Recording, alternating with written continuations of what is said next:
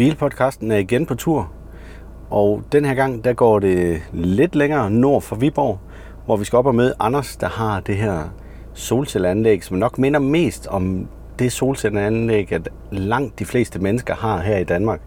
Det er et anlæg på 6 kW, og det er jo det, som var så frygtelig populært helt tilbage i 2012, dengang hvor man fik den gode støtteordning til det.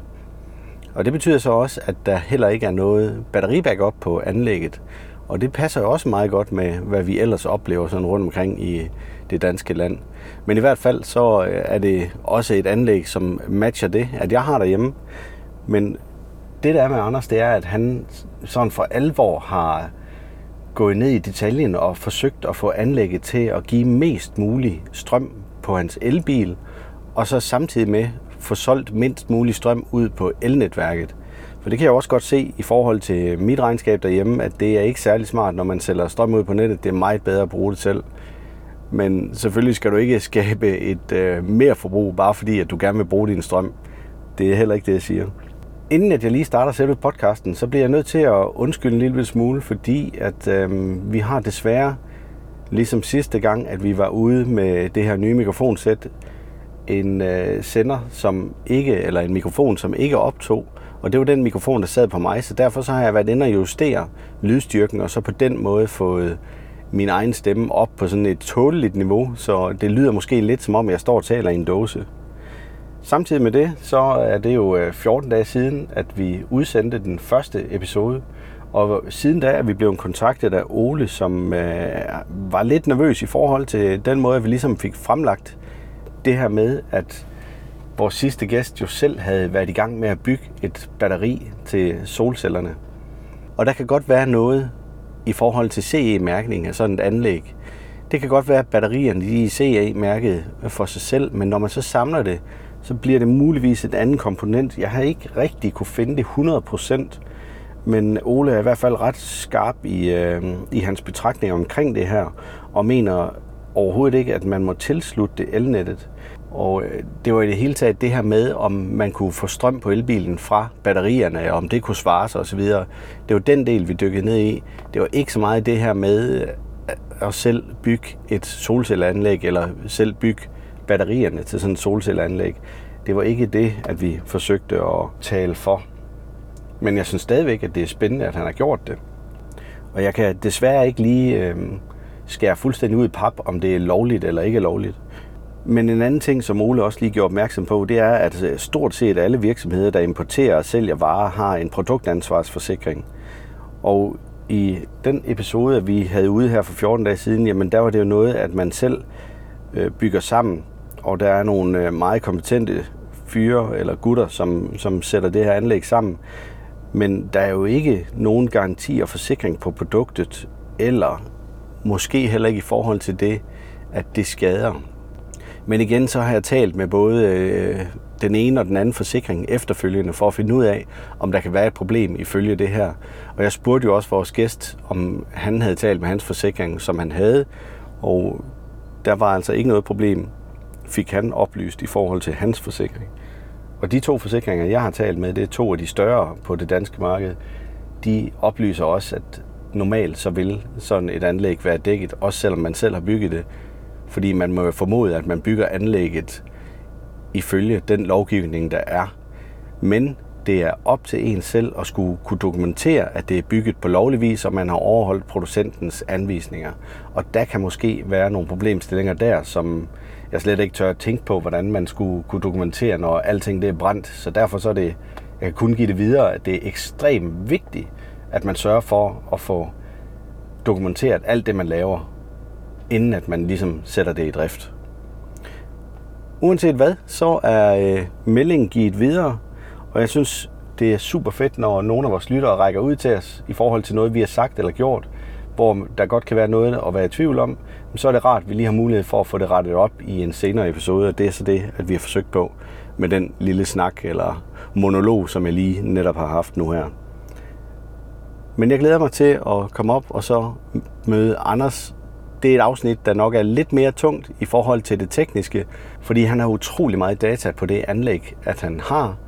og det har han samlet helt tilbage fra 2012, så der er altså noget at hente her. Men jeg lægger nogle billeder op på hjemmesiden, så I har mulighed for at se, hvad det er, at vi snakker om. Velkommen til Bilpodcasten. Her bliver du klogere sammen med os. Mit navn er Andreas. Og mit navn er Jakob.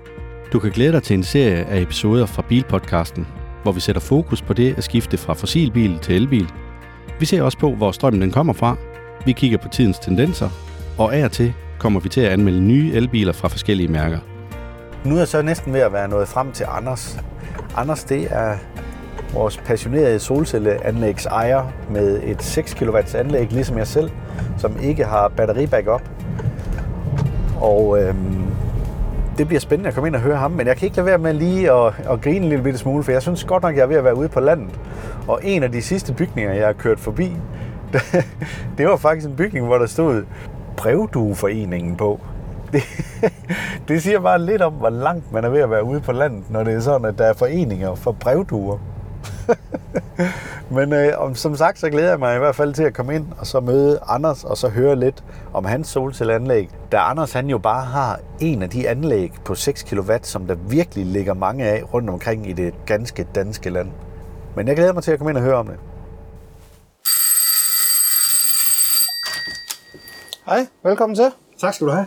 Jeg hedder Jakob. Anders. Anders, tusind tak, fordi du vil være med til Bilpodcasten her. Og så gør os alle sammen lidt klogere på, hvordan det er at have solceller og så elbil, og om man overhovedet kan få noget ud af det. Ja, velkommen. Jeg synes, det er sjovt at snakke om, så yes. Skal vi starte med at gå en tur rundt udenfor lige og se, hvad det er for noget, jeg har? Ja, lad os gøre det. Jeg kan så se, at elbilen den holder her lige ved siden af huset. Den holder midt i det hele. Det er det dyreste impulskøb, jeg nogensinde har gjort. Er det en impulskøb? Ja, vi har fået elvarme i 2021, ja. Og det var så det, der gjorde, at elbiler også kunne være interessant. Problemet med solceller og elbil er, at så har du blandet strøm med og uden afgift i huset. Ja. Og så alt med refusion af elafgift, det er jo så ikke en mulighed. Nej. Men når man så har fået elvarme, så får man jo nedsat elafgift. Ja. Og så ikke så relevant lige nu, fordi at der ikke rigtig er nogen. Nej, det var der så tilbage i 2021. Ja. Men det gjorde, at så var det pludselig interessant at kigge på. Ja. Og den lokale automester, han havde hævet 12 Skoda hjem fra Tjekkiet. Og han havde slået op pludselig en fredag eftermiddag, at det var de første 6 kommet. Så om søndagen, så var vi oppe og kigge. Ja. Og så kan man stå og kigge på en række biler, og så sige, den vil jeg gerne købe. Så det der med at skulle vente hele år på en eller anden bil, det er jeg ikke så god til. Men når man kan stå og kigge på en bil og prøve en tur, og så købe den, det er jo nemt. Ja, det er nemt. Så får man med hjem med det samme, det er jo noget. Så den skulle bare have nummerplader, men så skulle jeg jo have ladestander op i en fart. Og som du kan se her, det er, at jeg har lidt hus og lidt udhus. Ja. Og det er jo kun i huset, jeg havde strøm nok til sådan en. Så for at det skulle gå stærkt, så kom jeg ladeboksen op og sidde direkte på huset. Ja. Ville du have gjort det anderledes, hvis det ikke skulle have gået stærkt? Både ja og nej. Vi har flere biler, end vi har garageplads. Ja. Og en moderne elbil, den kan jo tøve sig selv op og noget. Så planen er, at jeg skal have en ladeboks med op over i garagen. Okay. Men der skal lige graves en 50 meter randen over først. Ja. Ladeboksen er købt, men randen er ikke gravet endnu. Men det er simpelthen fordi, jeg planer om at få 2 elbiler? Jamen, det går lidt den vej. Vi har stadigvæk campingvogn. Og den trækker man ikke så langt med elbilen. Men så længe vi har campingvogn, så er det nok vigtigt med en brændstofbil, der kan trække det. Ja. Men vi er 3 med kørselsbehov her i husstanden. Den store knægt, han har også behov for det, så vi er oppe på at have 3 biler. Ja. Og så bil nummer 1 er en elbil, og så bil nummer 2, det er jo så campingvognstrækkeren, og bil nummer 3, det kunne altid godt være en elbil. Jeg kan se, at din ladestander, det er en Easee-ladestander. Ja. Hvordan kan det være, at det lige blev en Easee? De var lidt fremme i skoene med muligheder. Den er lidt smartere end gennemsnittet. Mange af de bokse, som for eksempel Clever, der er store på markedet herhjemme, ja. Der er ikke så mange muligheder i. Men Easee, de har, altså der er så fuldt integreret med deres egen server. Den har en masse muligheder for integration med alt muligt andet. Og samtidig så understøtter den så også, at du kan sætte op til 3 ladebokser op på samme kabel. Du kan se, det kabel, der kommer ned her, det er på tykkelse med en tommeltot. Ja. Det er et 10 kvadrat kabel. Ja. Det kabel, det er kraftigt nok til, at du kan sætte 2 ladebokser op, der sammen kan trække 22 kW, også helt over til garagen. Så det vil sige, at du kan se forbindelsen? Nej, de sidder parallelt, men på det samme kabel. Ja, okay. Så smækker jeg 3 bokser op ved siden af hinanden her, så kan de også automatisk fordele den tilgængelige strøm imellem sig. Det ligger direkte i boksene. Lidt ligesom man kender det fra nogle af de offentlige ladestandere. Ja, jeg har 35 ampere ind til huset. Ja. Og sådan nogle ladestander her, de understøtter jo 22 kW eller trække 32 ampere. Ja, så det er faktisk den helt store. De kan trække stort set alt det, der kommer ind til huset, og specielt hvis du så sætter 2 op ved siden af hinanden. Jamen, kan du så begrænse det, så du er sikker på, at der ikke sker skader? Ja, altså til at starte med, den bil, jeg har, den kan kun lade med 11 kW. Ja. Og så samtidig med, at hvis du har købt en ekstra ladestander, så har jeg også fået et interface til min elmåler på. Ja. Easee, de kalder det en equalizer. Men det er i princippet bare en lille boks, man sætter til elmåleren, og så læser den ud hele tiden, hvor meget overskud er der. Så den er så indstillet til, at jeg har 35 ampere sikringer. Så den sikrer så, at hvis der er noget i huset, der bruger så meget strøm, at vi nærmer os grænsen, så skruer den ned for laderen. Det er lidt sjovt, at I ikke har integreret det i selve ladeboksen. Jamen, det er der også nogen, der har, men så skal du have kabel op til elmåleren. Ja, ja. Her sidder der en lille ekstra boks ved elmåleren. Den skal måle direkte på elmåleren? Ja, du skal have ved. Altså, den boks, jeg har fra Easee her, den er direkte tilsluttet bare med ligner det netværkstik til elmåleren. Ja. Det gør jo så, at de værdier, den her ud, det er jo direkte netselskabets målværdier. Ja. Og det skal jo der, hvor strømmen kommer ind i huset. Og det er jo ikke nødvendigvis der, man har ladeboksen. Og den har så trådløs link derfra så ned til ladeboksene. De her ladebokser, hvis du sætter flere af dem op, så snakker de også direkte sammen trådløst. Okay. De kører deres eget radiolink der. Ja. Derudover så er der indbygget et SIM-kort i den, så den kan gå på mobilnettet, og jeg har den så også på Wi-Fi her. Ja. Nu er det lige en islader, og der har jo været en masse skriveri omkring dem, og så især Sverige. Ja, der er lidt efter dem. Ja, jamen, altså, der er ingen tvivl om, at dokumentationen har ikke været på plads. Altså, jeg er jo så nørdet, at jeg har læst både Elsikkerhedsværkets kritik og svarene fra Easee, okay. Og der er ingen tvivl om, at dokumentationen er ikke på plads. Det rigtig gode spørgsmål, det er så, om de reelt har nogle løsninger, der ikke er gode nok, eller om det kun er dokumentationskrav, der er problemet. Ja. Men selv Elsikkerhedsværket, de har været ude at sige, at de er sikre nok, at der er ikke noget farligt ved at bruge dem. Nej. Så på den måde, så er jeg ikke nervøs ved at bruge det. Men det er jo et spørgsmål om tid, så får de lov at sælge igen i Sverige. Nej, det er jo det, der er problemet. At hvis det viser sig, at de ikke kan leve op til kravene, ja, så er det jo på europæisk plan, det er et problem. Og så lukker jeg Easee. De har jo 600.000 ladere ude. Ja. Og hvis de skal ombytte dem... Ja, det bliver en omkostelig affære. Altså selvom de måske kun koster et par tusind i indkøbspris, men 600.000 gange et par tusind, altså så er det jo altså mange nuller. Ja, men nu siger du, så lukker Easee. Jamen, men det vil jo være et problem, fordi at den kommunikerer jo, ja, så forsvinder alt det smarte. Ja. Så bliver den lige så dum som en boks for clever. Der er nogle ladebokse, dem kan du også interface til lokalt. Det kan du desværre ikke med Easee-boksen. Når jeg har min egen styring, der snakker med den, så går det faktisk via deres server først. Hvis det sker, at de lukker, ja, hvad vil du så gå efter? Har du en idé om det? Jeg har ikke kigget nærmere på det. Det der er rigtig sjovt, der er lige kommet en ny boks i Sverige. Den ligner lidt en version 2 af den her. Ja. Det virker som om, at de har taget hele kravspecifikationen fra Easee, hvad alt det smarte, den kan, ja, og så har de gjort det, og så har de derudover også lige gjort de ting, som Easee har fået kritik for ikke at dokumentere ordentligt. Okay. Kan du huske, hvad den hedder? Nej, men det kan jeg finde. Ja. Det sjove er selv designet ligner.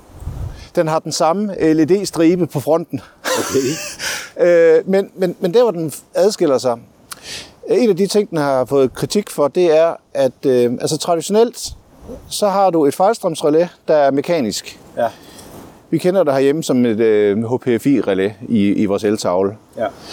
Men så er det fejlstrømsrelæ, der er faserne, det er egentlig sådan rent mekanisk, de virker elektromekanisk, at hvis der løber en lille strøm den gale vej i den, så slår den fra, og så har man en afbryder, man kan slå tilbage, og man har en prøveknap.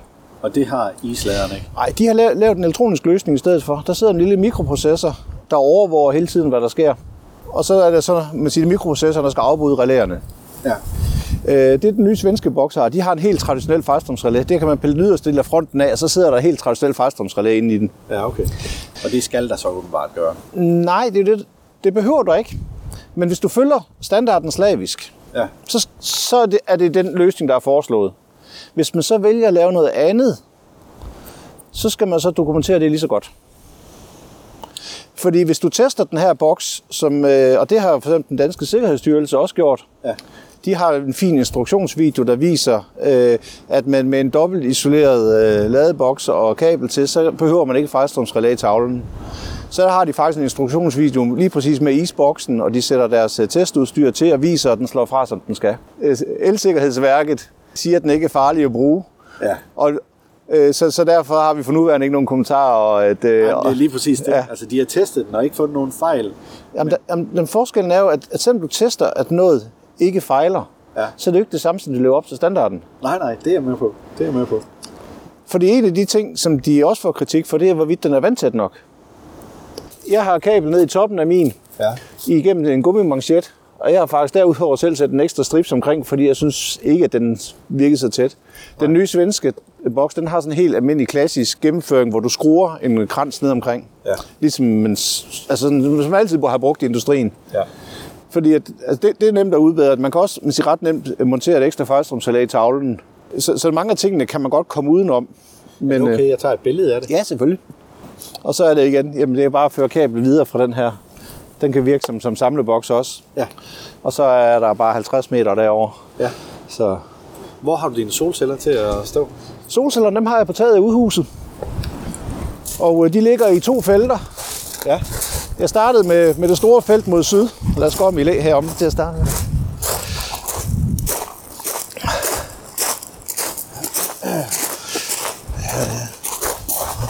Hvis vi er lidt heldige, så er der lidt læ her på græsplænen. Nej, som du kan se så på taget, så ligger der noget solvarme også. Ja. Den er under den nettomålerordning, der blev vedtaget i 2010. Og i 2010 der var solcellerne simpelthen for dyre. Jeg synes, det var spændende. Ja. Men det blev ikke til noget. Men til gengæld så kom jeg til at købe noget solvarme, som jeg så lagde op. Har du fået nok effekt ud af dem? Jeg har problemer, dem har jeg ikke måler på. Nej. Ja, men de burde give mig, hvad der svarer til 3.000 kWh om året. Dengang jeg købte den, der havde jeg stokerfyr til at levere varmen til huset. Ja. Jeg kørte på træpiller. Det stod nærmest stille fra påske til efterårsferien. Fordi det var egentlig for stort. Det kunne ikke selv starte og stoppe, og det var ikke så godt til at modellere driften. Så det ikke er et nyt problem, kan man sige, eller hvad? Nej, det var så fordi, at det gamle fyr, der var med i huset, ja. At det, man kan sige, det var fint om vinteren, men når vi så var nede i foråret, så slog det fra på, at det ikke kunne være med varmen, og så blev det koldt igen nogle dage, og så blev badeværelsesgulvene kolde. Ja. Så solvarmen, har primært brugt det til at få noget varme i gulvet i badeværelset og i køkkenet. Ja. Sådan at gulvene de var behagelige også forår og efterår. Og så om sommeren, der bidrager det så også til brusvand. Men hvad så om vinteren? Fordi nu jeg er kun bekendt med solcelleanlæg, ja. Og det her det er jo der, hvor du varmer vandet op, ja. Det er i panelerne. Det giver ikke noget betydning om vinteren. Nej, det er lidt ligesom solceller. Ja, det er solen, altså solen laver simpelthen for lidt her. Det var så i foråret 12, at jeg ville have solceller på, og der var det jo kommet ned i en pris, hvor man begyndte at kunne regne med at få pengene hjem under 10 år. Ja.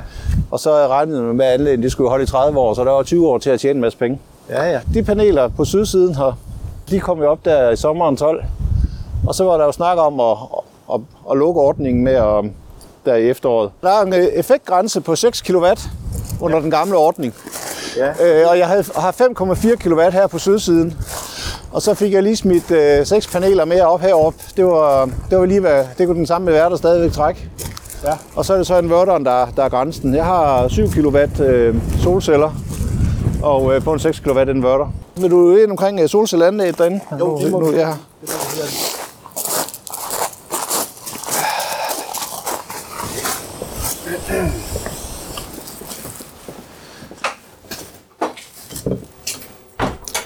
Danfoss inverter fra 2012, ja. Og den blev valgt, fordi det var en af de få trefasede inverter dengang. Jeg har kun 2,5 kvadrat kabel af den gamle slags mellem hus og udhus. Ja. Og ved at så køre for en trefaset inverter, så fordeler den jo og udnytter kablet bedst muligt. Oprindeligt var kablet kun lavet til stokerfyr. Ja. Så i 2012 kom der en ny eltavle op. Nu ved jeg ikke, om vores lytter de kan opfange det her, men man kan faktisk godt høre på inverteren, at den larmer lidt. Den står og summer lidt. Når den producerer. Ja, solen skinner godt i dag, og i øjeblikket der står den og laver 5,8 kW. Så den er tæt på max. På et 6 kW anlæg, det er fint. Jamen altså, solceller, de er jo temperaturfølsomme. Jo varmere der bliver, jo mindre laver de. Ja. Så sådan en forårsdag her, hvor det er iskoldt og blæsende, og solcellerne bliver jo kølet godt ned, så er det der, altså det er stort set kun på forårsdage i april-maj, at jeg ser den ramme de 6 kW. Ja. Når vi nærmer os sommeren, så er det meget sjældent, jeg når op, fordi der bliver solcellerne simpelthen for varme. Jeg tænker, at august måned sidste år, der var så trods alt god, fordi du har mange timer, hvor der er sol på. Ja, så altså, det er sommermåneden, der giver den klart den største produktion. Ja. Men den største effekt, den ser jeg her i det tidlige forår. Ja. At der kan jeg få dage, hvor den ligesom når op på toppen, så har man en kurve, der ligesom stiger, og så bliver den flad på toppen ved de her lige godt 6 kW. Ja. Hvor man så i godsøjne smider lidt væk. Men jeg har det fint med, at den sidder herovre, fordi den summer. Ja. Når den laver, der er blæserkøling i den her. Men i forhold til så meget strøm, som du laver, kan det følge med til at drive din varmepumpe? Nej. Nej. Inden vi fik varmepumpe og elbil, der lå vores forbrug meget tæt på vores årlige produktion. Der var nogle få, altså solcellerne, de har lavet typisk mellem 6 og 7.000 kWh om året. Ja. Og der er jo ret store årlige udsving. Jeg har også tidligere haft et træ ude i forhaven, der skyggede lidt. Da jeg vurderede, at nu nåede vi op på, at det måske koster omkring 500 kWh om året, så røg det altså ned. Men det var lidt synd, for det var rigtig flot kirsebærtræ. Men det må dø. Med 2 teenager, der spiller meget, ikke? Jamen, der bruges meget strøm. Jeg arbejder også meget hjemmefra, og hjemmekontoret, det tager også meget strøm. Ja. Så der har været nogle enkelte år, hvor jeg har fået en udbetaling for et nettooverskud. Men de fleste år, der har vi brugt væsentligt mere. Ja. Elbilen, den bruger jeg omkring 4.000 kWh på om året, og jeg bruger omkring 5.000 kWh på varmepumpen.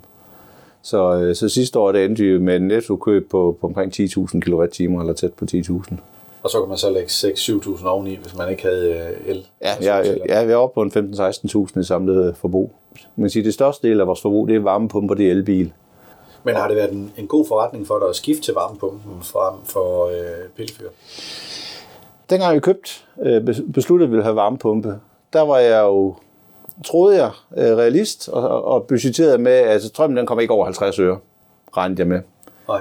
Vi havde stort set kun lige fået varmepumpen i 21, inden at strømpriserne begyndte at stige. Op mod jul 21 var jo første gang, vi for alvor var oppe i dyr strøm, og hele 2022 har jo været meget dyr. Men den anden vej rundt, så har brændselspriser til træpiller og andet, det har jo også været voldsomt stigende. Altså varmepumpen bruger ikke mere energi, end jeg havde regnet med. Nej. Jeg er gået fra et forbrug på stedet med 4-5.000 kilo træpiller, og dem har jeg typisk givet 2 kroner kilo for, så jeg brugte omkring 10.000 om året på træpiller, ja. Til hvor vi så har brugt 5.000 kWh på el i stedet for. Og strømmen har ikke været, i snit været op på 2 kroner. Så på den måde så har det været billigere, men til gengæld så har jeg så brugt over 100.000 på skift til varmepump. Ja. Og jeg havde egentlig regnet med at have en besparelse på en 4-5.000 om året til at ligesom at forrente investeringen. Men det er svært nu her, hvor prisen er. Ja, men den anden vej rundt, pillefyret var udtjent, det skulle skiftes alligevel. Så valget var egentlig mellem, om jeg skulle have fortsat på biomasse, eller jeg skulle have skiftet til el. Og så deltog jeg i det her lotteri om tilskud, og jeg fik et tilskud på de her nogle 20.000 til udskiftningen. Havde jeg ikke fået det, så kunne det godt være, at det blev en træpiller igen. Ja. Man kan få nogle pillefyr, der er ret billige. Altså, man kan få meget pillefyr for 30.000 i dag. Det, jeg havde i forvejen, få stadigvæk, men det koster jo godt 70.000. Men fordelen det er jo så, at nu skal du ikke hele tiden til at rekvirere træpiller osv.? Jeg bor på landet, der har plads nok. Jeg har typisk købt træpiller en gang om året. Gerne i maj eller juni måned, hvor de jo typisk har været billige. Altså, når man kommer ud af fyringssæsonen, så er dem, de der pusher og træpiller, så skal de jo have tøblagerne ud inden sommer. Så det har typisk været det billigste tidspunkt at købe træpiller på. Og så har jeg købt 5-6 paller ad gangen. Og de fylder lidt, men det har jeg jo pladsen til. Ja, det er jo så en fordel jo. Ja. Lad os gå over, og så tage en snak i de lidt bedre mikrofoner. Det har været super hyggeligt at gå rundt udenfor sammen med dig og se lidt på dit anlæg. Og lige for en sikkerheds skyld, så tænker jeg, at vi bliver nødt til at tage noget af det en ekstra gang, fordi det blæste ret meget, det må man sige. Du bor jo lidt ude på landet. Det er ude på landet, og det blæser, og solen skinner også i dag, så der er også lidt sol at kigge på solceller til bilen. Lige præcis. Men jeg lægger lidt billeder op af det, vi har kigget på, sådan at man som lytter også har mulighed for at se, hvad det er for noget, vi taler om. Men Først og fremmest, Anders, tusind tak, fordi at du havde lyst til at deltage i den her episode af Bilpodcasten, hvor vi snakker lidt om et solcelleanlæg på 6 kWh, og så uden batteribackup. Men Anders, kan du fortælle lidt om dig selv? Hvad er du? Hvad er du for en? Jamen, jeg er ingeniør. Jeg er nørd med stort N. Jeg har rodet med alt muligt mekanik og teknik og elektronik og software, siden jeg var knægt. Og det gør jeg lidt stadigvæk. Altså både arbejdsmæssigt, der er det mest software og papir. Jeg roder med machine vision til daglig. Det handler sådan lidt om at få nogle billeder ind i en computer, og så have den til at måle eller kvalitetskontrollere det. Ja. Herhjemme, der det er et hus på landet. Masser af plads omkring og udhus og noget. Og nogle af de store ting, tekniske ting, jeg har lavet her, det var noget, jeg havde lavet solvarme. Og så fik jeg jo, så er det 2012, der på en solceller var spændende. Der kunne jeg ikke rigtig finde nogen, der ville levere noget, så jeg kunne bruge. Så jeg endte med selv at måtte sætte mig ind i tingene og købte et solcelleanlæg. Det er faktisk helt fra Tyskland. Der var så også lidt at spare på momsen, men det hovedsageligt handlede det om, at med det tag, jeg havde på udhuset, så kunne jeg ikke bruge nogle af de standardløsninger, der ligesom folk havde mest travlt med at sælge herhjemme. Jamen, hvad var det, der gjorde det? Jamen, det, der ligger i det, det er, at den traditionelle måde at montere solceller på, det er, at man skruer nogle store skruer ned i spærrene, så sætter man så skinner på det. Men da vi købte hus herude, der renoverede jeg også tag på udhuset, så det stålpladetag, jeg har liggende derovre, det ligger med det gamle pandepladetag nedenunder, så der er ret langt ned til spærrene. Mm. Så i stedet for ligger mine solceller med en løsning med nogle skinner, der ligger helt nede på tagpladerne, så de ligesom er understøttet hele vejen henover. Og så er det så egentlig kun fæstnet til det øverste lagtag, og ikke helt nede i spærrene. Men Anders, hvorfor er det, at du har valgt at køre elbil? Jeg er altid interesseret i teknik, og elbiler er jo spændende. Den måde, en elmotor den leverer kraften på, den er bare brændstofmotor overlegen. Altså den respons, man har, når du rører speederen, så er der ikke meget forsinkelse gennem elektronikken, inden at du har kræfterne. Og samtidig så er elbiler jo også spændende med, at der er jo nærmest ikke nogen afgift. Da jeg købte i 2021, der var der kun momsen. Og det gør, at alt det ekstra udstyr, du kan hælde i en bil, det får du billigt i en elbil i forhold til en benzinbil. Ja, du nævner blandt andet her, i forbindelse med, at vi har talt sammen, at den har Matrix LED. Ja, Matrix LED-lygterne er jo, altså udover det en sjov teknisk løsning med, at du har en masse små LED-lamper, den kan tænde og slukke for hver for sig. Så gør det jo, at i praksis, når man kører i trafikken, så blænder man ikke selv ned for de modkørende, men bilen lyser bare forbi de modkørende. Mm. Så man har et fantastisk lys. Vi har to biler i cirka samme størrelse, hvor den ene det er så N-jakken, der er en elbil, og den anden det er en Kodiak, der er så med en almindelig 1,5 turbobenziner. Den er så lige lidt ældre også, men skulle man have Matrix LED på sådan en bil, så ville det jo koste afgiften, de er 105% oveni, og så momsen af afgiften. Så det gør, at det er meget nemt, når man køber en elbil, og så bare sætte masser af krydser. Men det næste i det var så, at jeg er ikke så god til det der med at bestille en bil, og så skulle vente halve eller hele år. Så den, vi har købt, det var så en demobil, der importeret af en lokal. Så det var med at stå og kigge på en stribe biler med forskellige mængder af udstyr og farver og interiør. Så det var bare at pege og sige, den vil jeg gerne have. Altså de fleste, der hopper over i en elbil, de siger jo blandt andet også, at det her med, at den er så stille, når man kører, det er jo også noget, man ret hurtigt vender sig til. Jamen, balladen, altså, jeg synes ikke, at man i moderne biler, der hører man jo ikke motoren. Det er jo hjul- og vindstøj det hele, når man kører. Så snart man er ude på landevejen, så hører man jo ikke motoren alligevel. Nej, det kan der godt være noget om, medmindre du kommer højt op i omdrejningerne. Men til gengæld så er der også en del elbiler, hvor de har excelleret lidt mere i det her med at lave lyddæmpende glas osv., fordi de gerne vil gøre dem ekstra støjsvage, lige netop fordi det er en elbil. Jeg synes jo godt, du kan mærke det eller høre det inde i byen, hvis du holder stille, så kan du godt høre en motor, der går, hvorimod i elbilen, der er det bare helt stille, og det synes jeg er fantastisk. Ja, jamen altså ingen tvivl om, at ved lav fart og bytrafik, der er der en forskel. Men man kan sige, det afhænger også, altså man kan sige, nu har vi biler lidt i samme størrelse, både elbil og brændstofbil, og brændstofbilen er også godt støjdæmpet. I elbilen, der synes jeg at støjmæssigt, at det er rigtig godt på førerpladsen og foran, mens på bagsædet, der er der relativt meget hjulstøj fra baghjulene. Ja. Sådan en direkte sammenligning, der er et vennepar, som der nu er på deres anden elbil, de kører Uniq 5 nu. Og der var det lidt sjovt, at kort tid efter, at vi havde købt vores, der lavede vi sådan en en-til-en sammenligning, hvor vi ude kører lidt i den ene og lidt i den anden.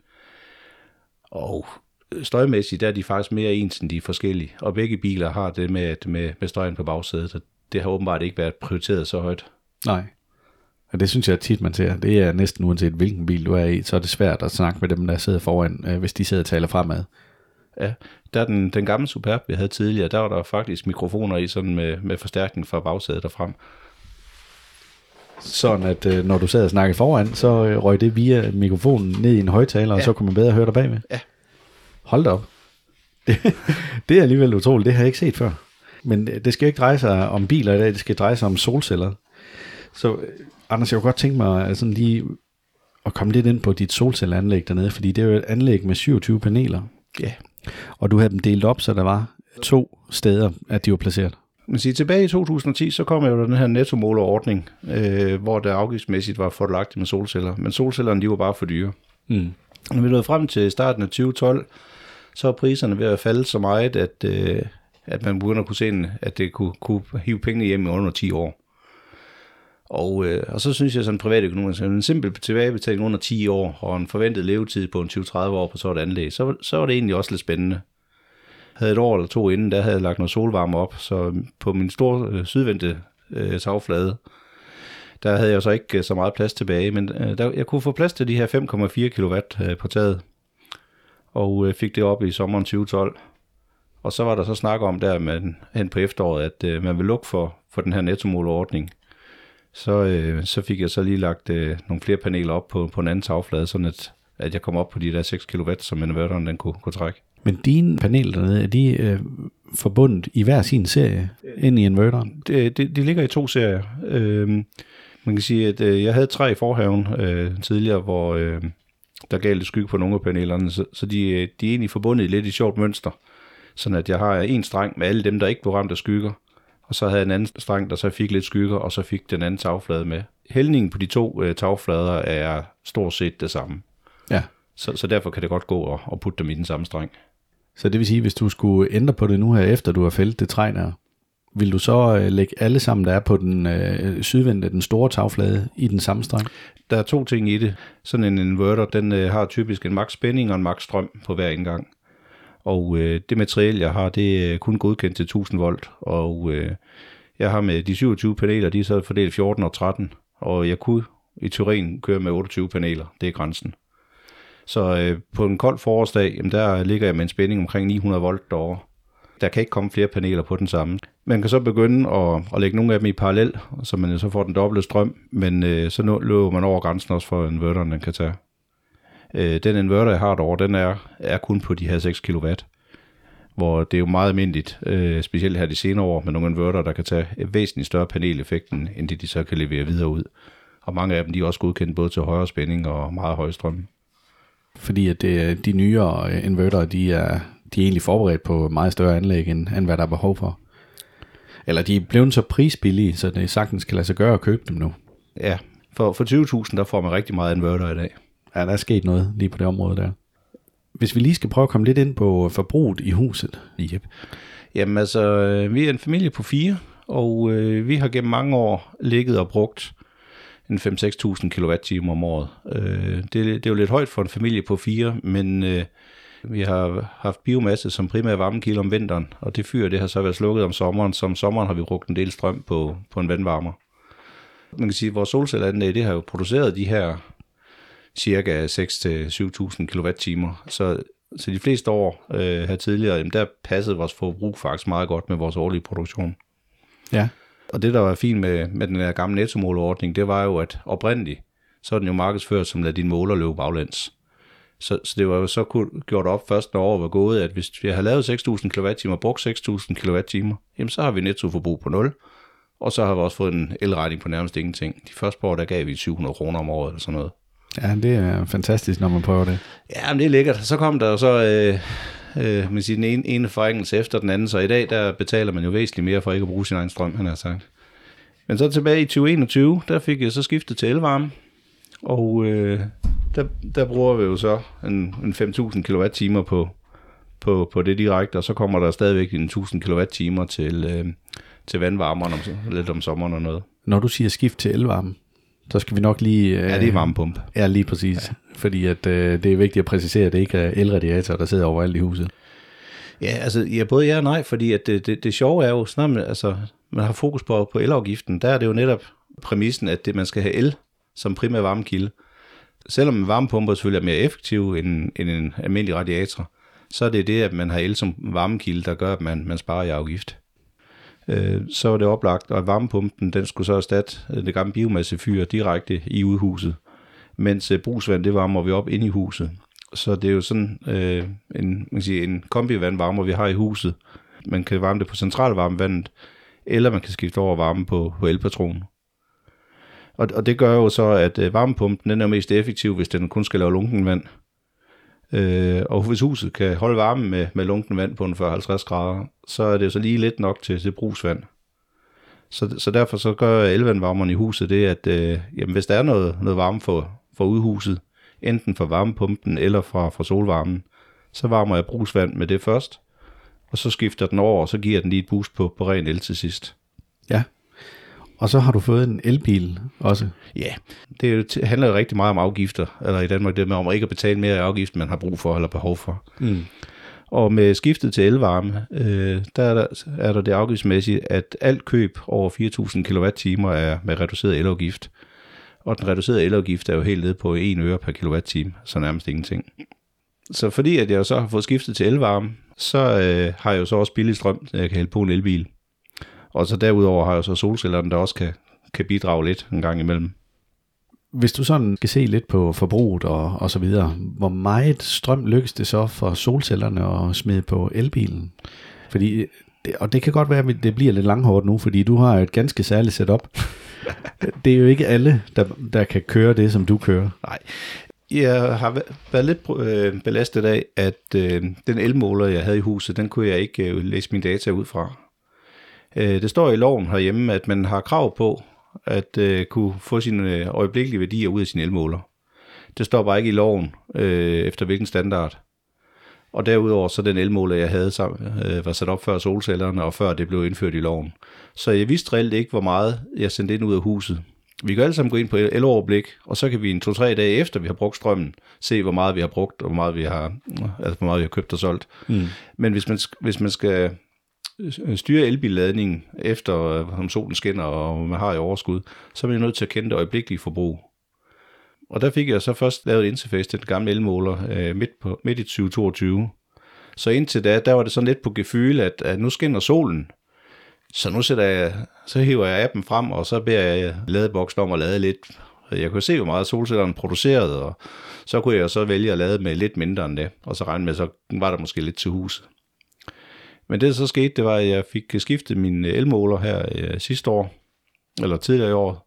Er det noget, at du har sørget for, ja, eller bedt dit forsyningsselskab om? Jeg bedt mit forsyningsselskab om en ny måler. Den gamle måler, jeg havde, den betragtede de tre faser helt separat. Hvis jeg købte strøm og trak strøm på alle tre faser, så lagde den jo bare det sammen, og så var det jo så, hvad jeg købte. Men typisk har man jo ikke et forbrug, der er jævnt fordelt. Så man kan jo godt have sådan, at man har en elkedel, der trækker noget strøm på den ene fase, mens man så køber noget strøm på en fase, og man sælger noget strøm på den anden. Så med den gamle måler, der vil den så opgøre det hver for sig, så jeg samtidig både havde et køb og et salg. Mm. Til gengæld, alt det, man sætter op i dag sammen med solceller, det kalder man en summationsmåler. Der gør den det, at den på et vilkårligt tidspunkt vil man enten kigge på et køb eller et salg. Så hvis man køber noget strøm på den ene fase og sælger på noget af det andet, så lægger den sammen og trækker fra, og så har den så kun enten et køb eller salg til et vilkårligt tidspunkt. Og det bliver rigtig interessant sammen med elbilen. Fordi en elbil... det en ladeboks gør, det er, at den fortæller elbilen, hvor meget den må lade, og så kan den så have tændt for enten for en fase eller for tre faser. Hvis man kigger i sådan et stik på en elbil, så kan man se, at der sidder 5 store kontakter, og det er ligesom sit almindelige røde CE-stik, hvor du har de tre faser, og du har 0 og en jord. Så sidder der 2 små forbindelser også, og det er så et signal til bilen om, hvor meget den må lade. Standarden, den giver mulighed for at starte ved 6 ampere, og så ellers opad til, jeg kan ikke huske max, om det er 60 eller 80, men for almindelige personbiler, så er det jo typisk op til enten til 16 eller 32 ampere, at det er relevant. Når du snakker ampere, alle andre folk, de vil tænke kilowatt der. Ja, men det sjove er, i forhold til altså elbiler, man snakker om en helt almindelig elbil, den kan typisk lade med 11 kW. Mm. Og når den lader med 11 kW, så lader den på alle de tre faser, man har, med 16 ampere, cirka 16 ampere for hver. Ja. Men det ladeboksen fortæller elbilen, det er strømmen i ampere. Det er ikke ladeeffekten. Nej, og det var derfor, du lige nævnte det i ampere. Ja. Og når du så siger 32 ampere, så er det fordi, at der er nogle elbiler, der kan lade helt op til 22 kW. Ja, eller de kan, altså den jeg har dernede, den kan også lade med 32 ampere på en fase. I Tyskland er der mange steder, at du ikke har tre faser i private husholdninger. Så derfor er der rigtig mange elbiler, de kan lade med de her så 7 kW på en fase, og det bliver så de her 32 ampere. Mm-hmm. Så det vil man også kunne se i det offentlige rum, at steder, hvor du har 22 kW lader, at det kan godt være, at du så kun får lov at lade på en fase, men det er muligt, at du kan trække 32 ampere, fordi nabobilen så trækker 32 ampere på en anden fase. Ja. Men det sjove i forbindelse med det, når man skal lade med overskudstrøm, fordi når man så har en summationsmåler, så kan man netop kigge på, hvad er det for en effekt, jeg har til overs. Hvis jeg lige i øjeblikket har en effekt til overs på 1000 watt, så er det ikke nok til at lade en elbil. Fordi det mindste, man kan lade en elbil med, det er 6 ampere. Og det vil så de her cirka 1,4 kW. Det er sådan også det, man siger, ladehastigheden af en mormorlader. Så snart jeg så op og har 1,4 kW i overskud, jamen så kan man begynde at lade elbil. Så kan den lade med 6 ampere. Og så har jeg så mere overskud, så kan den så lige så stille skrue op af. Stadigvæk bare på en fase. Anders, jeg bliver nødt til lige at høre, fordi på et tidspunkt, der sagde man, at det var aldrig godt at lade med mormorlader, men når du gør det her med, at du lader fra dine solceller over på bilen, og du måske kører nede ved de her lave ampere, er det så det samme? Altså, er det heller ikke godt for bilen? Jamen, det er ikke fordi det ikke er godt for bilen, det er bare ikke så effektivt. Nej. FDM, de havde tidligere i år en fin opgørelse. De havde taget en, jeg tror det var en ID3, i hvert fald en fra Volkswagen Group, så det er sammenlignet med min Skoda dernede. Mm. Og så var der en Tesla og hvis en Renault eller et eller andet. Men en hovedkonklusion er i hvert fald, at bilen er væsentligt mere effektiv ved 11 kW, end den er ved mormorladeren. Ja, det er det her med, jo langsommere du lader på din bil, jo mere spild bliver der. Ja, altså bilen den skal være vågen, og der har nogle computer og noget, der bruger noget strøm. Men man kan jo sige, at det er jo billig strøm, jeg har fra solcellerne. Ja. Så altså, ved 11 kW, der er tabet omkring 10%. Jeg har så ikke mål på, hvad tabet er ved lavere ladestyrker. Men om tabet er 10% eller det er 15%, det betyder reelt ikke det store, når strømmen bare er billig nok. Fordi alternativet til at lade på elbilen, det er jo så at sælge det til spotprisen. Og den har jo svinget utrolig meget de sidste år. Der er nok ikke nogen danskere snart, der ikke ved, hvad en spotpris er. Det er nok noget, der er indgået i de fleste bevidsthed. Men sælger jeg på den gamle ordning fra solcellerne her, sælger jeg en kilowatt-time, så får jeg spotprisen. Og den, i dag, der blæser det, og strømmen er billig, så der får jeg måske en 30-40 øre for en kilowatt-time. Hvis jeg så lavede bilen i nat i stedet for, så skulle jeg så købe den kilowatt-time tilbage. Det kan godt være, at den stadigvæk er billig og kun koste en 30-40 øre. Men jeg skal så også betale en 40-50 øre i nettarif, og så skal jeg betale moms af det hele oveni. Mm. Så på den måde, så man kan sige, ved at bruge strømmen direkte, i stedet for at sælge den og købe den igen, så sparer jeg en 40-50 øre i øjeblikket. Og nogle gange, når strømmen er meget dyr, så bliver det nogle store beløb. Kan du sådan sige, fordi nu holder du ret meget øje med det her, kan du sige lidt om, hvor meget det lykkes for dig at lade din elbil med, altså sådan procentvis i forhold til din kørsel?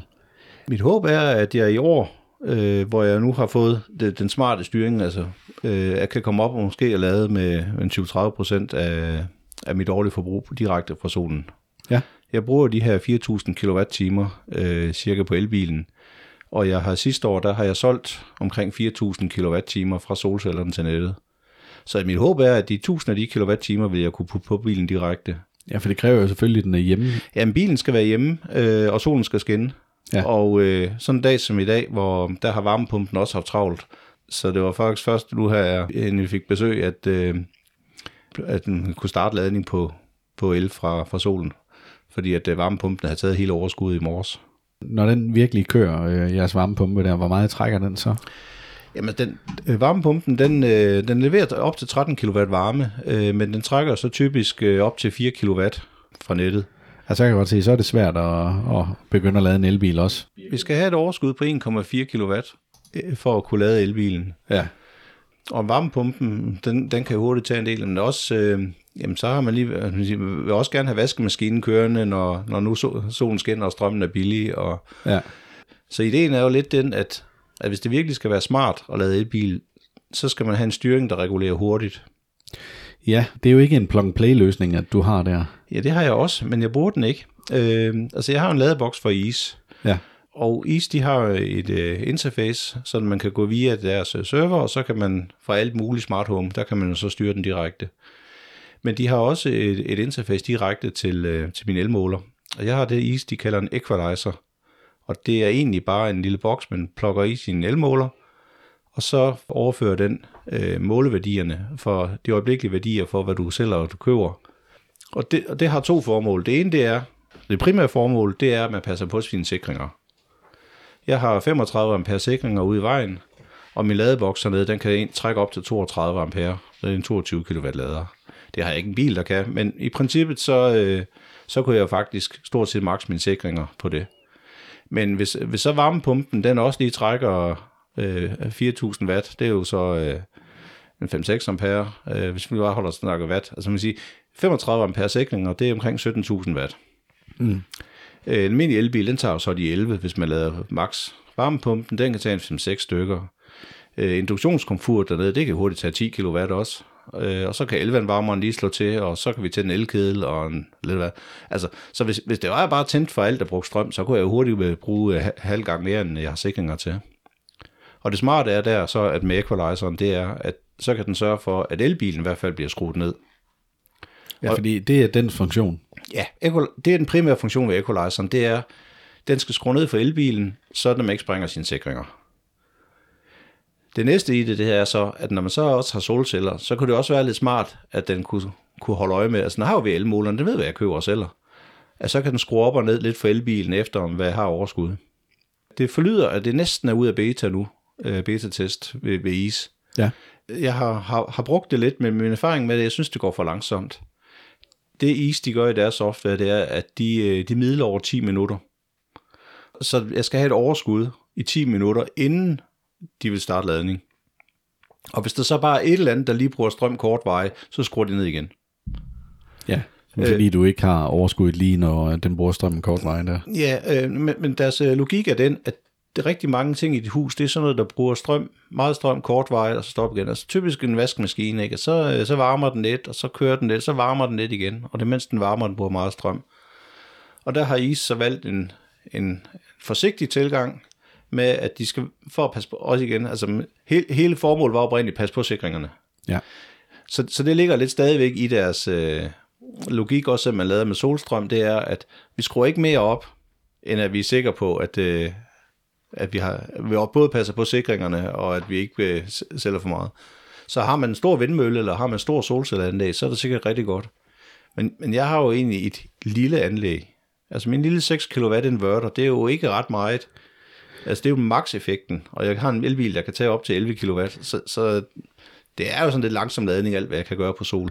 Men du har jo det anlæg, som langt de fleste danskere har. Altså det er jo 6 kW anlæg, der virkelig er udbredt her i Danmark. Det er jo først nu her inden for den seneste årrække, at man er begyndt at lave større anlæg på private husstande. Yep. Så derfor så synes jeg jo, at det er yderst relevant det her. Ja. Men også dejligt bekræftende, at du siger, at du mener, at du kan komme op og så lade 30% på elbilen. Ja, 20-30%, det burde være realistisk. Og har I mulighed for hjemmearbejde, altså så den kan holde hjemme, mens der er sol? Jamen altså, vi er tre i husstanden, der har behov for bil, men ikke hver dag. Men elbilen er jo klart vores foretrukne. Der er ikke en tvivl om, at det er førstevalget. Ja. Og jeg arbejder rigtig meget hjemmefra. Min kone arbejder lidt hjemmefra i perioder, og den store knægt, jamen han er enten på skole eller på læreplads, så han er ikke ret meget hjemme.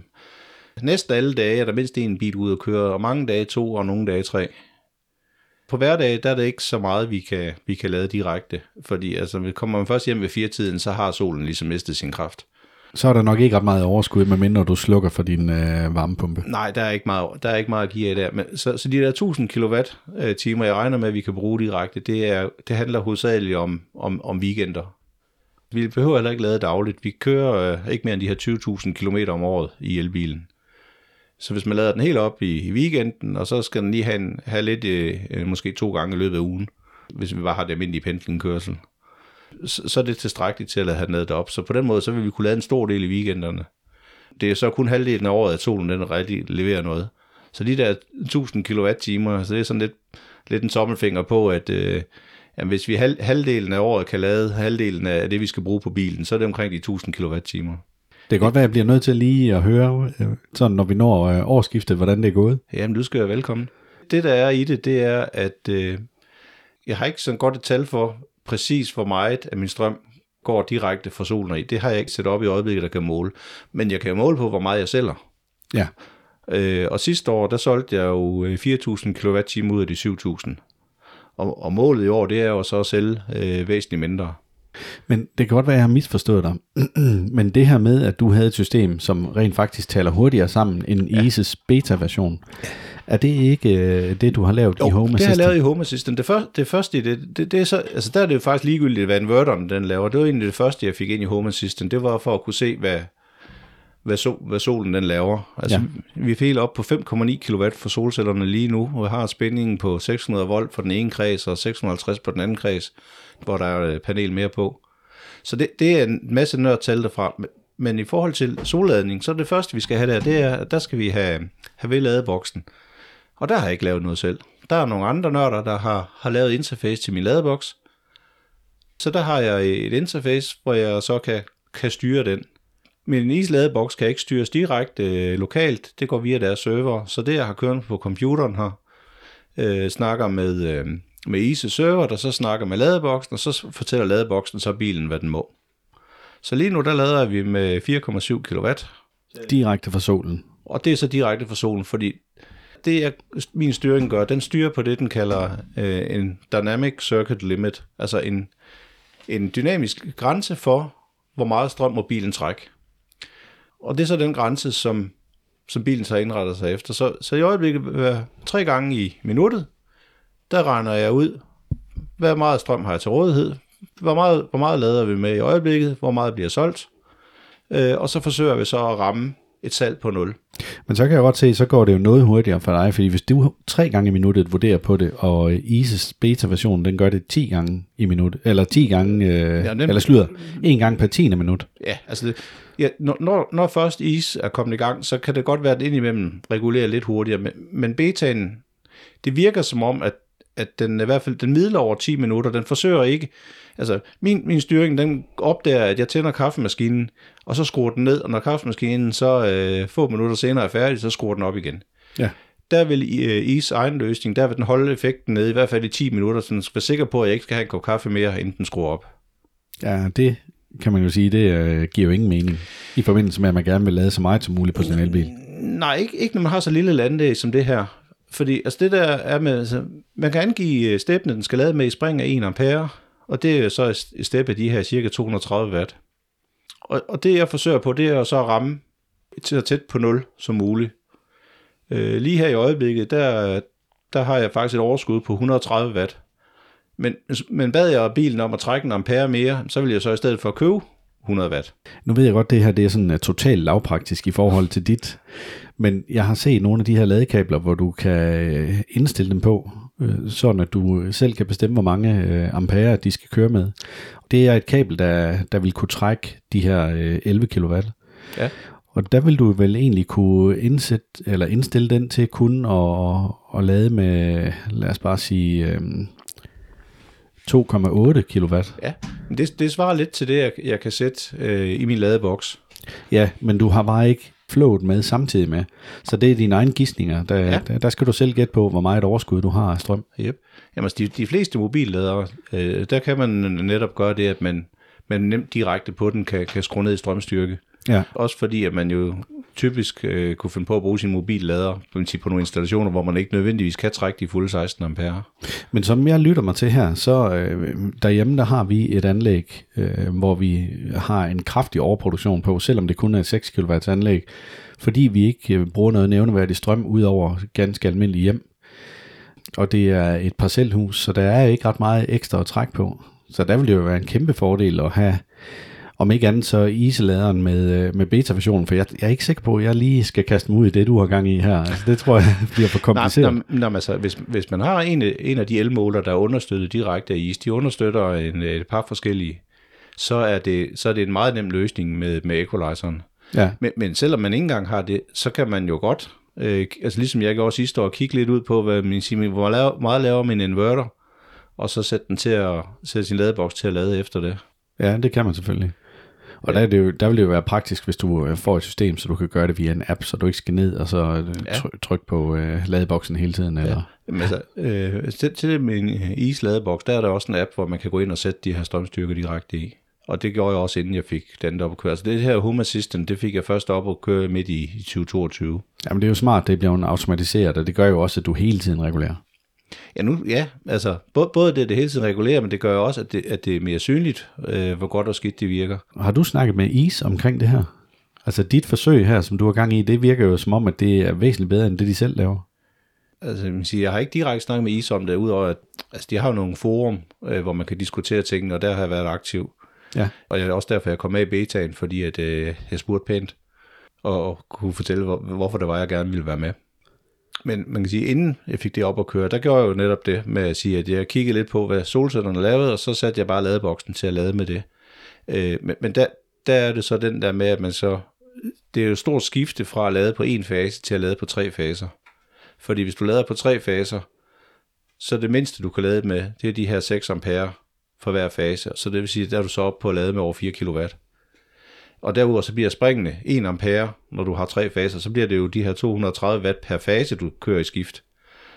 Og det betyder jo så, altså på et 6 kW anlæg, så er det jo meget hvert spring af 600 watt, hvis det er, man gerne vil ramme præcist. Jeg tror, vi er ved at køre så langt ud af en tangent nu, så lytterne de er ved at stå af i forhold til watt og ampere og så videre. Det bliver hurtigt meget nørdet. Det gør det.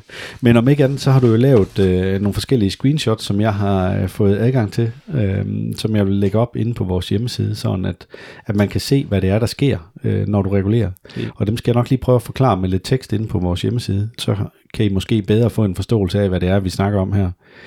Men jeg synes, det har været enormt spændende, men noget, jeg godt lige kunne tænke mig at komme ind på, det er det her, vi stod og snakkede om det før, da vi stod og kiggede nede på Easee-laderen, og det er, at den jo røg lige noget modvind over i Sverige.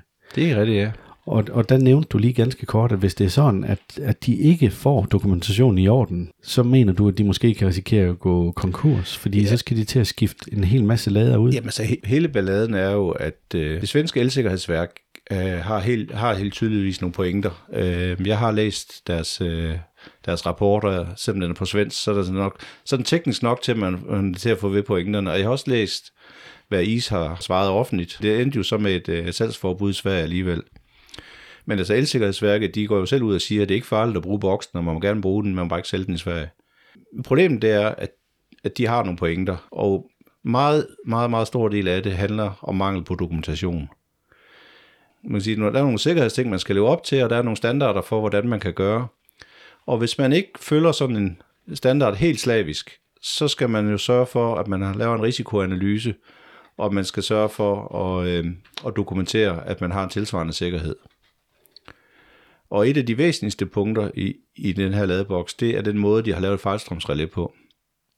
De fleste, de kender jo her selvtavler, der sidder typisk i gammel HPFI-relæ, kalder man det, hvor man har en prøveknap, og trykker man på prøveknappen, så siger det klik, og så har man ikke noget strøm i huset.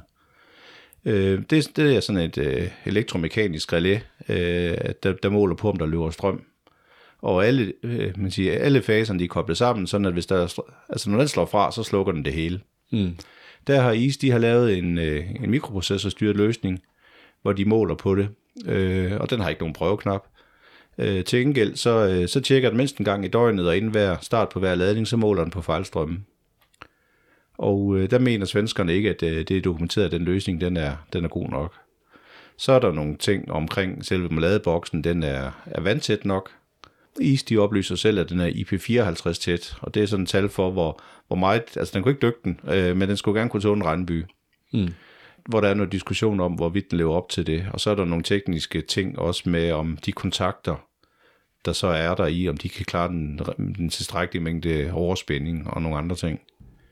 Men hele balladen i det, det er, at det er jo producentens ansvar at dokumentere, at man lever op til standarden og CE-godkendelserne. Og når så elsikkerhedsværket kommer og siger, jamen det er meget godt, vi vil gerne se dokumentation for, at I lever op til tingene. Og så har de så ikke været tilfredse med det, de har fået. Problemet er så, hvis det viser sig, at de her bokse ikke er gode nok, jamen så har de jo en 600-700.000 bokse ude i virkeligheden. Hvis det bare koster 1.000 kroner per boks og modificere et eller andet, så er det jo milliarder, vi snakker om, og de penge har Easee ikke. Nej, det vil være en voldsom regning, at de står og kigger ind i der. Jamen, de i forvejen allerede i slutningen af sidste år, omkring årsskiftet, har de været ude. Altså, det er jo et lille opstartsfirma. Jeg ved ikke lige, hvornår de startede, men det var i 2019, de for alvor fik deres produkt på markedet. Og de er jo i forvejen ude og har store investorer ind, og de har været ude og søge flere penge. Og lige nu står de og... Altså, de har jo ekspanderet voldsomt. Og hvis man kigger på sådan nogle virksomheder, der ekspanderer, så bruger de jo rigtig mange penge, mens de ekspanderer, i håbet om at få indtjening senere. Så balladen er lidt den, at hvis det viser sig, at de bokser, de har ude i verden, de ikke er gode nok, jamen, så knækker de nakken på det. Og så er min smarte boks dernede ikke længere smart, så er det bare en dum stikkontakt. Jeg kan stadigvæk bruge den til at lade elbilen, men jeg kan ikke styre den, fordi det går via deres server, så der er man afhængig af de i luften. Ja, eller at der skal være en tredjepartsløsning, som kan snakke med dem, men det er jo ikke sikkert, de lige får frigivet det. Det er lidt en træls situation, de sidder i, altså fordi det er en fin boks, og den virker fin, og den danske sikkerhedsstyrelse har da brugt den som eksempel på en god ladeboks, hvor man ikke behøver et separat fejlstrømsrelæ, hvor de har testet, at den virker, som den skal. Men det er jo ikke nok, at ting i en test består testen, hvis der er nogle formelle ting, de ikke lever op til. Hvis vi så skal prøve at kigge lidt henad, hvad kan man anbefale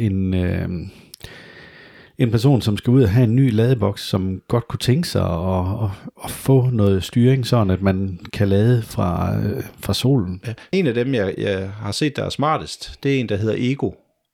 Det er sådan den fås både til fast installation, den fås også som mobillader, hvor den er med CE-stik. Men den understøtter direkte, at man kan sætte nogle strømamperemeter omkring kablet, så man ikke behøver ekstra interface eller noget til den. Og så kan den faktisk direkte, som købt, så kan man lade med strøm fra solen. Og jeg har ikke selv haft fingrene i en, men jeg har set folk reklamere for, at det virker rigtig godt, og det har en fin regulering til at lade med overskudsstrøm. Så det vil sige, at der kan du gøre det, og der har de ikke en beta-version, der er de simpelthen oppe at køre. De er oppe at køre med det. Og hvis man går ind i nogle af de her elbilforer, der er på Facebook, så er det jo noget af det, der ofte er debatteret. Og der er rigtig mange løsninger, der kan noget af det her. Mm. Der er også rigtig mange producenter af inverter til solceller, der også laver en ladeboks. Og de har jo så mulighed for, at man kan have det til, altså man kan sige, hvis man ikke skal ud i, at det er så nørdet med Home Assistant eller alt muligt andet lim til at koble sammen, så er det jo en fordel, hvis man kan købe en løsning ved den samme producent. Og for eksempel en meget udbredt mærke i Danmark, der hedder Growatt, der sælger rigtig mange invertere. De har også en lader, og så har man pludselig den samme app, der både kan bruges til sin inverter og til sin elbillader. Som også er klar på at bruge strømmen fra solcellerne på elbilen. Man skal bare have et stort anlæg, fordi den er enten kører man den som etfase eller trefaset. Den kan ikke lave det automatiske skift fra at lade for de meget lave strømstyrker. Og igen, alle de andre store, altså tyske Fronius og SMA, de har jo også alle sammen løsninger med inverter. Jeg tænker ikke, det er så relevant for folk, som sidder med et 6 kW anlæg. Altså der vil det jo være en, der skal kunne skifte. Ja.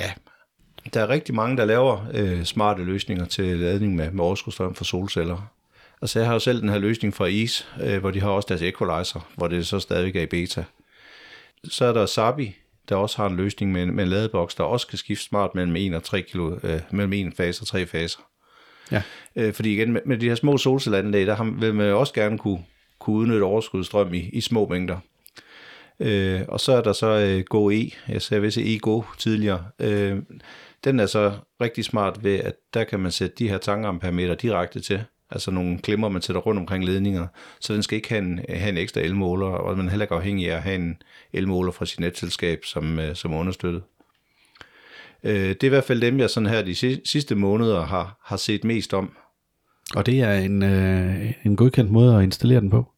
Med de her tang? Ja, altså det med tangamperemeterne, det er jo, altså når man kigger på også folk, der investerer solcelleranlæg i dag, så enten så skal man jo have et interface til en elmåler, og det er jo givet markedet i Danmark, fordi der er jo mindst en håndfuld forskellige måder at gøre det på.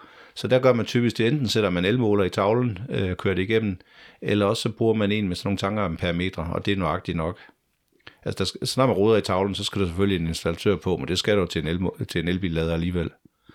Anders, jeg har lige en sidste ting, som jeg godt kunne tænke mig at spørge dig om, og det er i forhold til det her med vehicle to grid.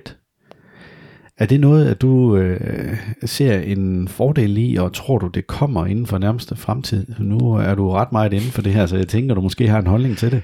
Jamen, det har jeg da helt klart en holdning til. Altså, det, som siger, nu har jeg jo en bil fra en Skoda fra Volkswagen Group, og Volkswagen Group har jo i flere år haft kørt forsøg med...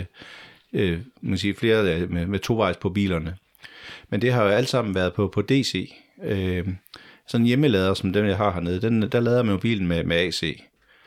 På det danske marked er der i øjeblikket kun én godkendt tovejs elbillader. Den er bare kun til den gamle Nissan-standard, det er CHAdeMO. Så den understøtter ikke engang nogle af de moderne biler. Med solceller vil det jo være smart, at man har sin elbil med hjem og kan lade på den, når man har den herhjemme, og så kan man bruge den som kæmpe buffer. Men det, der var ikke rigtig penge i for dem, der skal udvikle det. Der, hvor der er penge i det, det er der, hvor man kan bruge elbilerne så også til at understøtte elnettet. Ja. Frederiksberg Forsyning har kørt nogle forsøg for nogle år siden, hvor alle deres elvarevogne, de stod jo til opladning alligevel uden for almindelig arbejdstid, og så var de med til at regulere nettet. Og der har man både målt på økonomien i det, fordi at den reguleringseffekt, de kunne tilbyde, den er mange penge værd, og de har målt på slidet i batterierne. Så det viser, at der er bestemt en business case for det. Og der er også, hvis du er flådeejer og har mange elbiler, så kan der være en stor synergi i det. Problemet er bare, at som privat husholdning, at der forventer man lidt, at det her med tovejs, det skal altså være med en DC-lader. Og de er mange gange dyrere end AC-lader. Jeg læste en artikel over fra England, og der havde de lavet et tænkt eksempel, hvor bilisterne de kører ind på en stor parkeringsplads, der ligger i nærheden af en togstation, og så derfra fortsætter de ind i London, fordi at man ikke er interesseret i at have så mange biler. De har et kæmpe problem med trafikken inde i London, ja. Især i centrum af London. Og der havde de lavet et tænkt forsøg, hvor man kommer med de her elbiler, som alle sammen kan virkelig skridt ude på den her store parkeringsplads. Og jeg tror, det var 400 pladser. Det var nok til at drive hele togstationen i 1,5 døgn, hvis det var sådan, de bare skulle stå og trække fra strøm fra de her batterier for alle de elbiler. Og selvfølgelig skal du jo have strøm nok til, at du kan køre hjem, og det tænker jeg, at man kan programmere, men det synes jeg, der er smart tænkt. Jo, jamen ikke, altså også selvom i løbet af dagen vil der sikkert stadig være et overskud, men bare det, at du har reguleringskapaciteten løbende og hen over dagen, sådan at, altså når du stiller bilen, hvis du bare siger, at den skal være ladet op til x%, når jeg skal hjem, så kan de så rode over den i løbet af dagen og lade og aflade efter behov. Ja. Og det er der bestemt økonomi i. Helt sikkert, men der hvor jeg bliver lidt nervøs, og det er også der producenterne af elbiler, de er nervøse, det er, at det slider jo selvfølgelig ekstra på batteriet, når du aflader og lader og aflader og lader. Ja. Men altså Volkswagen Group, de har jo, deres nyeste bil understøtter noget vehicle to grid i en eller anden afart, og der er der lagt en garantibetingelse ind, altså bilen kommer med 8 år 160.000 km batterigaranti, men og så tror jeg det er 4.000 kWh max du må bruge den tovejs. Ja, okay. Jeg kan ikke huske om det præcis om det var 4.000, men de har så ryger garantien. At garantien dækker også selvom du bruger vehicle to grid op til ja, jeg mener du 4.000 kWh, men jeg kan ikke huske tallet præcist. Men det er jo faktisk ikke ret meget, at du kun har 4.000 at gøre godt med i løbet af, lad os bare sige, 8 år. Nej, men det er jo alligevel en del, hvis det er i forhold til og sådan en reguleringskapacitet, at der lige skal trækkes. Et gammeldags kraftværk regulerer jo effekt rigtig langsomt. Så når der lige pludselig er nogen et eller andet sted, der bruger en masse strøm, så skal der være noget, der kan levere en strøm i en fart.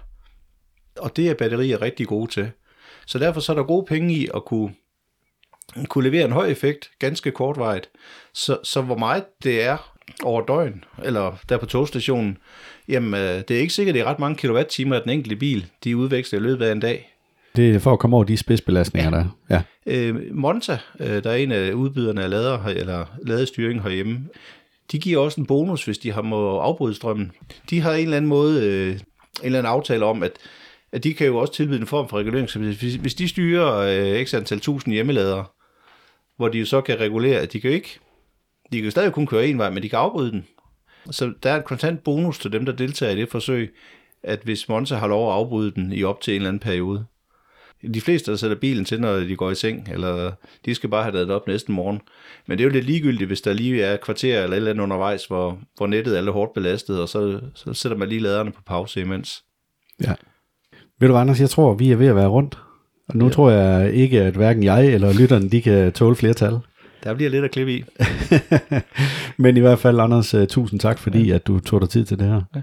En afslut bemærkning, det er, at altså Facebook har en forfærdelig masse grupper, og med hensyn til gamle solceller, der er en speciel gruppe for solceller i gruppe 6, hvor der er nogen, der nørder derinde, blandt andet mig, og så er jeg aktiv i nogle af de her isgrupper, fordi jeg nu har en isladeboks, men også i nogle af de lidt mere generelle elbilgrupper. Så der er ind og kigge og finde noget, og jamen, jeg hedder Anders Mejland, og jeg er nem at søge frem på navn. Ja, der er ikke så mange, der hedder Mejland. Der må vi ikke så mange af, nej. Nej. Det var fint lige med den bemærkning, så ved man, hvor man kan finde dig, hvis det er sådan, man har behov for at få noget uddybning af hele den her podcast og nogle af de slides, vi lægger op. Men tusind tak, og det var rigtig hyggeligt at møde dig. Ja, lige måde. Det var så alt, hvad vi havde valgt at bringe her på Bilpodcasten i forbindelse med vores episoder om solcellestrøm og udnyttelse af solcelleenergien eller solenergien i forhold til opladning af elbiler. Vi håber, at I kunne lide det, I hørte, og at I har, om ikke andet, så lært noget nyt. Men nu vil jeg køre hjem af mod Vejle. Tak fordi du lyttede med. Gå ikke glip af næste episode. Tryk på følg eller abonner. Fortæl dine venner og bekendte om os. Det vil hjælpe os utrolig meget. Og kør forsigtigt derude.